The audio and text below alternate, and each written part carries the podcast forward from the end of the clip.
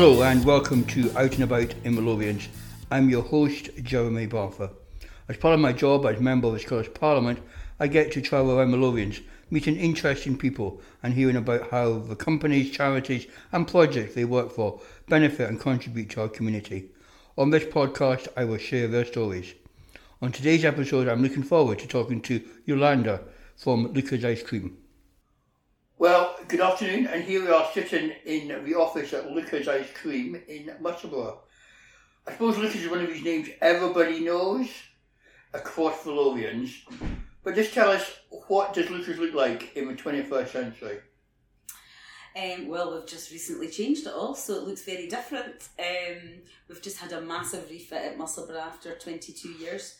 Um, we were closed in January for a, a month, actually slightly longer, which people were very I think people couldn't believe that Luca's was closed for a whole month. They hadn't just taken out a paintbrush and painted it. So um, yeah, it's looking great. We've uh, really changed the look. We like to think we've gone back to the old original retro look. Everybody seems really pleased with it so far. It's all been positive comments. So yeah, looking good. I think. And in regard to what you do, has that changed? Um, products wise, yes. I think we move with the times. People want different things. We still obviously do the classics the vanilla, the strawberry, the chocolate. Vanilla still being the best seller. So no matter whether or not you do tomato mint and basil or whatever it is that somebody might want, it doesn't really sell. People will always go for the vanilla. So it always amazes me that vanilla is still the top seller. Um, things have changed because over the years we, these new laws get introduced. You know, like we've got Natasha's law with labelling, so that kind of impacts. You know, you can't just pull a new flavour out the cupboard and say we're going to do that because we need to think about the consequences of the labelling and making sure we're training staff on all the ingredients and what was in it. So um, things have changed a bit. You know, the ingredients haven't changed. We obviously the recipe and we still make things the same way using the best quality milk and butter and cream, but things do change. and just give us a wee bit of a history mm-hmm. of, of. What, what, what's the story behind the story? Well, my grandfather came over in 1908 with his wife and my grandmother Anastasia. I don't remember either of them, sadly. I think my grandfather died when I was about nine months old. Um, so they moved over here and they had 15 children, of which my dad was one. Um, so they set up shop. Uh, well, he actually originally took a job in the Balmoral, I think it was then the North British, and he was working there as a pastry chef alongside a Swiss pastry chef, and he learnt how to make ice cream. So the next move was he got a shop in Musselburgh, and he presto Luca's in High Street was born. So, of the 15 children, a lot of them came into the business. Then there was the war and all the difficulties with that, being Italians and being sent away from the business and not being able to operate. It was the women that were left to run it because the men were all interned in different places. And I'm sad to say I don't I didn't really want to listen to all the history and none of them really wanted to talk about it. So it was a very difficult time for them and they wanted to pretend that they weren't Italians and that they'd always been here. And so you get the ones that came over in the 40s, which are more open about it and happy to talk about it. But a lot of my family didn't want to talk about it. It was like it never happened. Um, so yeah, so I don't see myself as this Italian person. I'm this true Scottish girl. I was born here. I don't speak Italian. My parents never spoke Italian. My dad didn't even speak Italian because they actually almost wanted to forget their heritage. They moved over here and that was it. It's quite sad in a way, actually, that we don't have that. But yeah, so that's that's the that's the story of Luca's how it was set up, and now it's myself and my cousin Michael that are at the helm running it. We're fourth. I'm sorry, I'm third generation. I might like to think I'm fourth. I'm third generation. So, and the fourth generation are now involved as well. So it's still very much a family business? Very much. Very much a family business. Yep. So you've got a shop here in uh, Musselburgh, mm-hmm. which people will know. You've got one in Morningside, which has been there for 23 years. wow. Yeah, 23 years that's been set up. I was 27 when we set that up. Yep. And of course, we've still. I think you still got the picture of Tony Blair came for an ice cream in the Musselburgh, eh, in the one in at Morningside. I do, do you know what? I'm looking around wondering where it is because it was on the wall at Morningside and it's no longer there. And I'm wondering where it, where it went to. Yes, that was controversial. Um, we, had we had Gordon Brown as well. We have had Camilla Parker Bowles. Oh wow! Um, who else have we had? I think we've had quite a quite a few, but only the only the two prime ministers. You never know. We might get another one one day. um, and tell me a wee bit about what. Obviously, you've got your shops, but you've got beyond that. I mean, you, you do retail into other places as well. Just tell us a wee bit about your business model. Yeah, we do a lot of wholesale customers.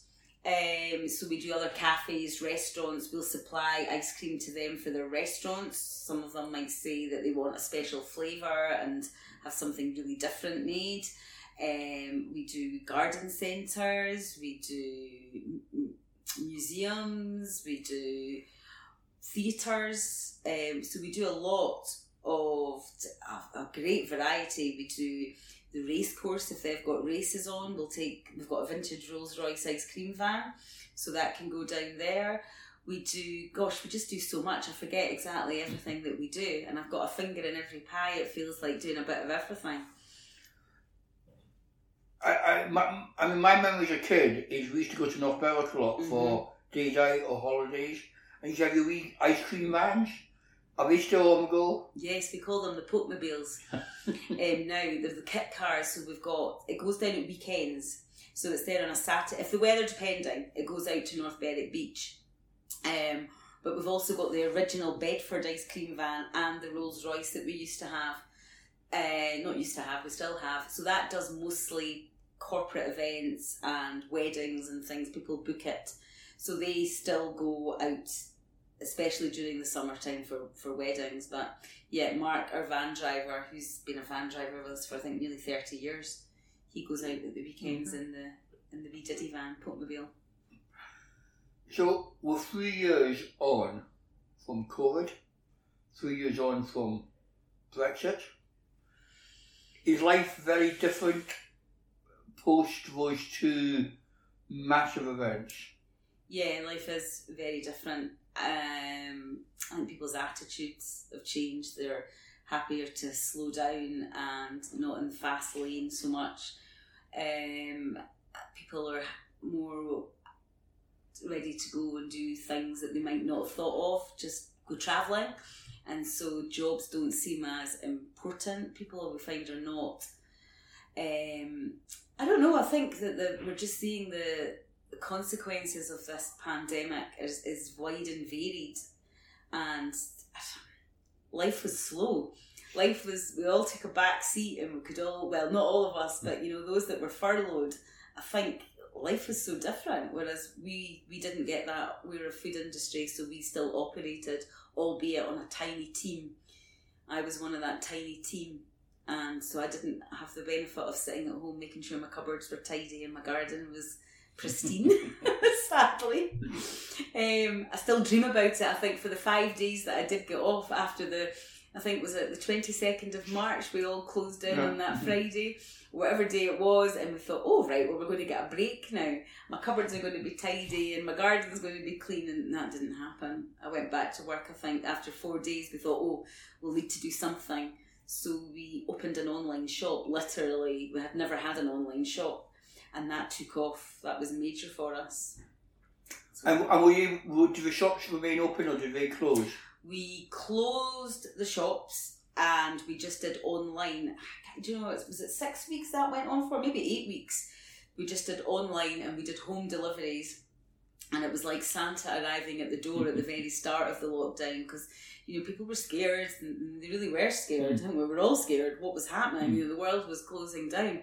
So we did that, and it was Easter time as well. So we had all this Easter stock. So we managed to sell all that online just with taking pictures on our phones. We got rid of all our stock, and then yeah, the online shop was born, and then goodness, I can't. It's trying to remember the timeline Mm. of what happened between the twenty second of March and when we reopened it. Sometimes it's really difficult. I keep meaning to go and list it all and go all the mm. different things that happened, but I haven't quite found five minutes to do mm. that. But yeah, things are yeah, things are different. So you've been involved in the business pretty well all your life. Your third generation, your dad was involved in it previously. You've got your crystal ball. Where do you think Luca's will be five, ten years? Do you think there'll still be ice cream parlours? Do you think people still do it? Or do you think life is going to be very different? I don't think it'll be very different for for Luca's. I think you know we're an institution. People, you know, we were closed as I said for that four weeks in January, and people were like, "Oh my goodness, what are we going to do without a Luca's?" I can't imagine a world without Luca's. Um, I can't imagine my world without Luca's. I do. I love my job.